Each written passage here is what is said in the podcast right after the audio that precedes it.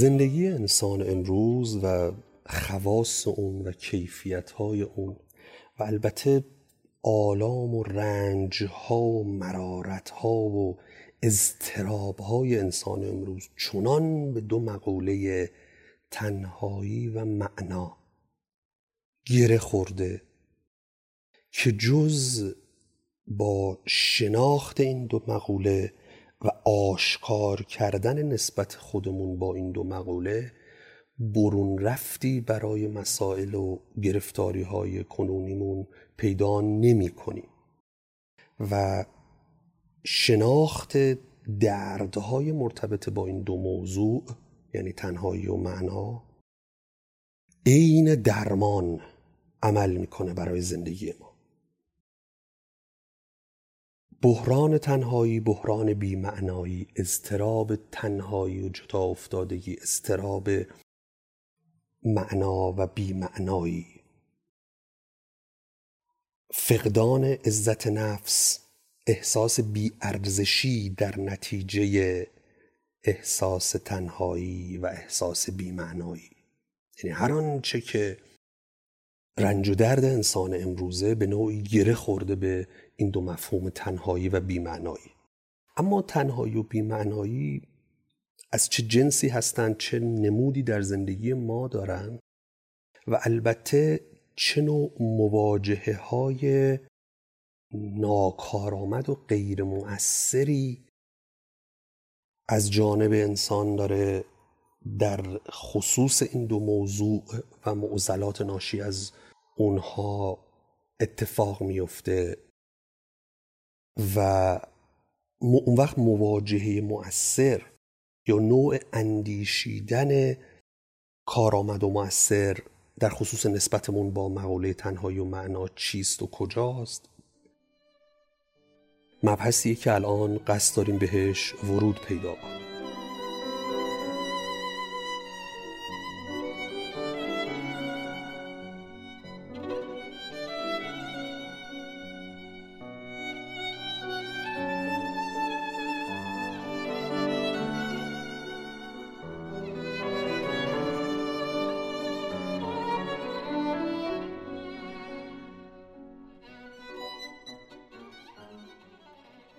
من به شدت مایلم قبل از هر چیزی اون سنگ بنای اصلی رو بذارم. کار ما راست و درست نمیشه. بحران استراب تبدیل به یک مسئله عادی قابل مدیریت نمیشه. معزل عواطف منفی رفتارهای غیر موثر و ناسالم در زندگی ما حل نمیشه. مگر اینکه گام اول رو درست برداریم سنگ زیرین این بنا رو بشناسیم و اون گام نخست اون سنگ بنا چیزی نیست جز پذیرش.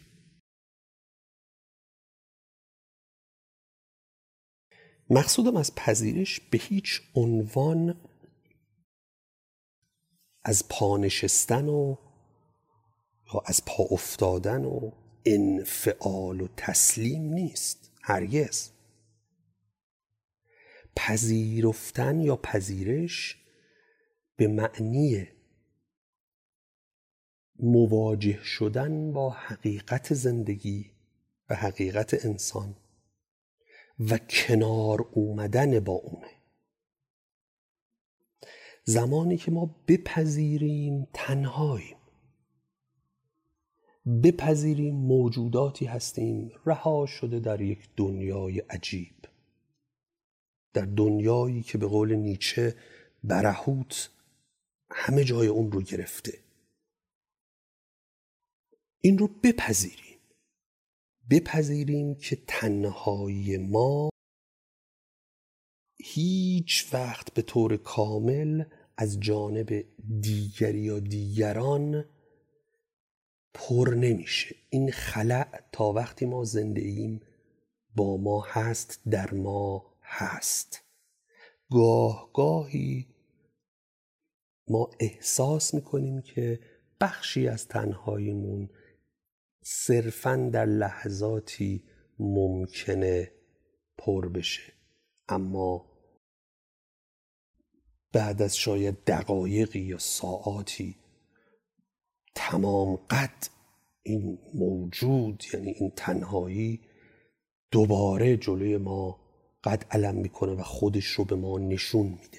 و ما ممکنه خیال بکنیم که مسئله شخصی داریم. یعنی یک بیماری داریم که احساس تنهایی دست از سر ما بر نمیداره.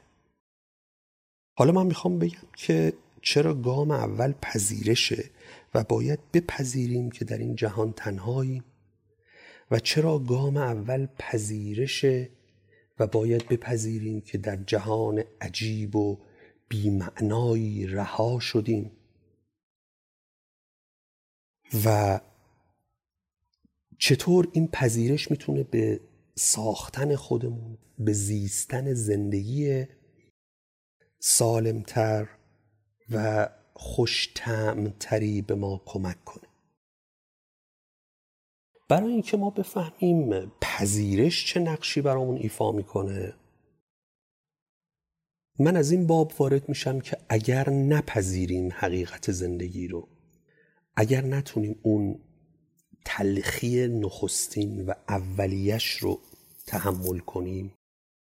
اگر نتونیم آزار لازم برای آزاد شدن رو متحمل بشیم چه اتفاقی برامون میفته یادمون باشه که حقیقت آزادمون می‌کنه اما پیش از اون آزارمون میده. بعضی آدم ها اون مرحله آزار رو تحمل نمی‌کنن. به محض احساس اولین و نخستین نشانه های درد سریعا متواری میشن فرار می‌کنن از فشار حقیقت. و خب طبیعتا به اون آزادی نهایی هم نمی‌رسن. اون رهایی رو به دست نمیارن.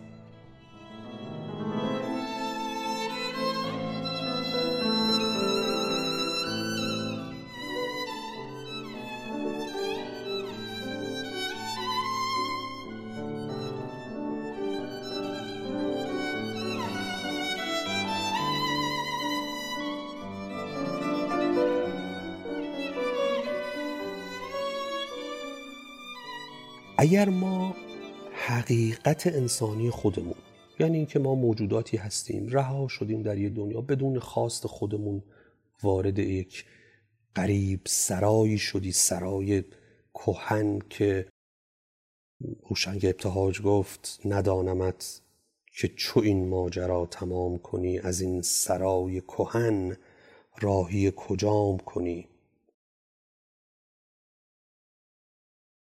و نپذیریم که تنهایی یک تنهایی عمیق در وجود تک تک انسان ها هست. اگر اینو نپذیریم چه اتفاقی برای ما میفته نخست اینکه عدم پذیرش منجر میشه به یک زندگی غیر اصیل. زندگی غیر اصیل یعنی چی؟ ببینید اصالت یعنی ما زندگی خودمون رو از دیگران قرض نگیریم. الگوهای زیست خودمون رو وام نگیریم از دیگران. زندگی شخصیمون رو خودمون فکر کنیم و بسازیم. و بر اساس اندیشه خودمون که البته این اندیشه یک پدیده ثابتی نیست. مدام در حال تکامل و تطور و دگرگونیه. اما بر اساس اندیشه خودمون زندگیمون رو بسازیم. این میشه زندگی اصیل. ولی چنانچه ما همه آنچه که در زندگیمون ساختیم و پرداختیم آریهی باشه یعنی بدون ذره تحمل هر چی که دادن به خورد ما ما بپذیریم و بگیم خیلی خوب بریزه هر چی دادن دستمون بریزیم در این دستگاه گوارش. به خصوص اون چیزهایی که جنبه فست فودی دارن و خیلی راحت هضم میشن خیلی حتی بعضیشون ظاهر قشنگی هم دارن. این میشه زندگی غیر اصیل.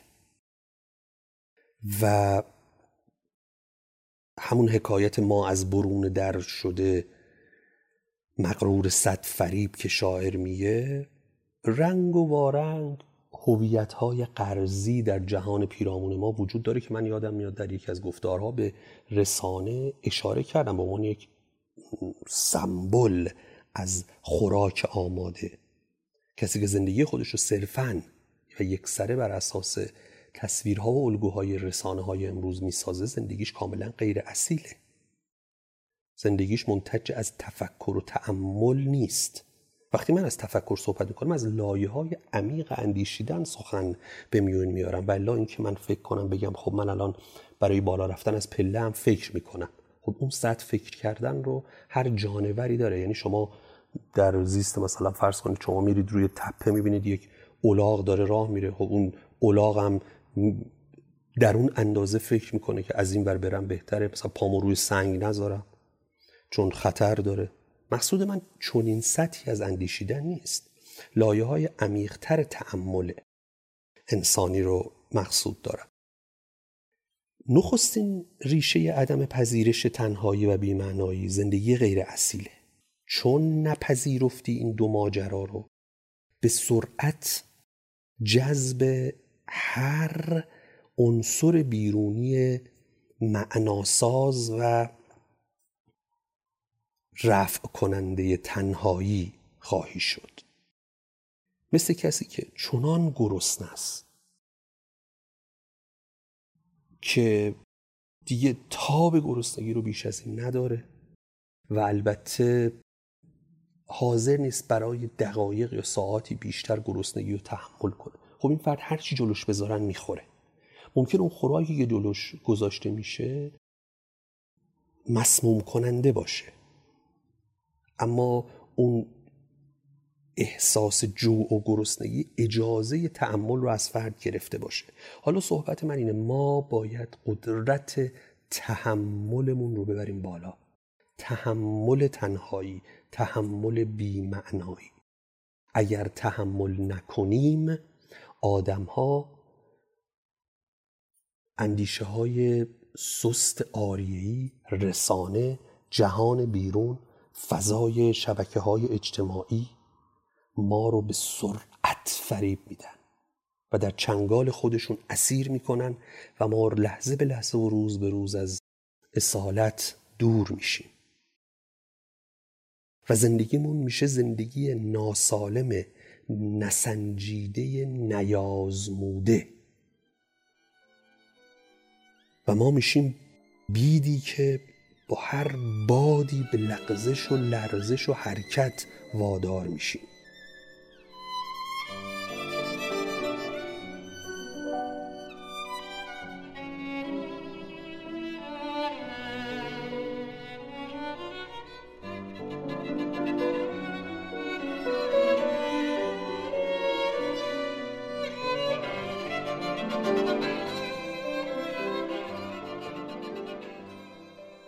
نپذیرفتن تنهایی نپذیرفتن بیمعنایی زندگی ما رو از اصالت توهی می‌کنه.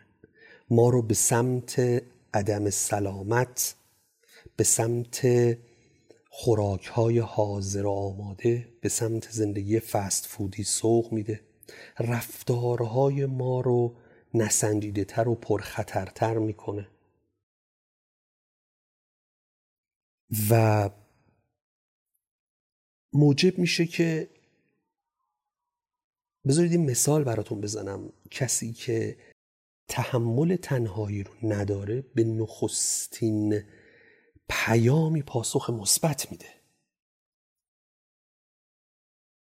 هر کسی رو به زندگی خودش راه میده. یعنی دست رد به سینه هیچ کسی نمی‌زنه. خب این زندگی زندگی سنجیده ای نیست. این تصمیم گیری تصمیم گیری سالمی نیست. اما چرا اون آدم تن داده؟ چون نتونسته تنهایی رو تحمل کنه و به عنوان یک واقعیت انسانی بپذیره. کسی که احساس می‌کنه دیگه لحظه ای واقعا تاب گرسنگی رو نداره ممکنه یک خوراک فاسدی رو جلوش بذارن و از اون خوراک تغذیه کنه مثالی دارن انگلیسی ها میگن low hanging fruits میوه هایی که دم دستی هن. خیلی از خوراک های هویتی در جهان امروز ما میوه های دم دستی هن. خیلی از روابط اجتماعی میوه های دم دستی هن. ممکنه کیفیت خوبی نداشته باشن. بعضی از اونها حتی کرم خورده و تباه شده و فاسد هم هستن. این تنهایی این بیمعنایی اگر از جانب ما تحمل نشه میریم به سوی اعتیاد. میشیم کسانی که اون حکایت القریق و یتشبس و به کل هشیش یعنی کسی که در حال غرق شدنه به هر گیاهی به هر چیزی چنگ میندازه تا فرو نره و غرق نشه. حالا تنهایی و بیمعنایی ادراک و احساس ما هستند از غرق شدگی. یعنی اگر ما تنها بودن رو و احساس بیمعنایی رو. هم ارز و هم معنی غرق شدن بدونیم ممکنه به هر چیزی دست بندازیم. و نخستین آدمی که جلوی ما قرار می‌گیره بشه یک رابطه. نخستین کتاب یا نخستین مطلب یا نخستین برنامه تلویزیونی بشه مفهوم و مکتب و معنای زندگی برای ما. و نه تنها زندگی ما آسیب ببینه تحت تأثیر این روابط و معناهای قرضی سست و البته در خیلی از مواقع مخرب بلکه گاهی اوقات ما اصلا متوجه این موضوع ممکنه نشیم. یعنی ممکنه در رنج و در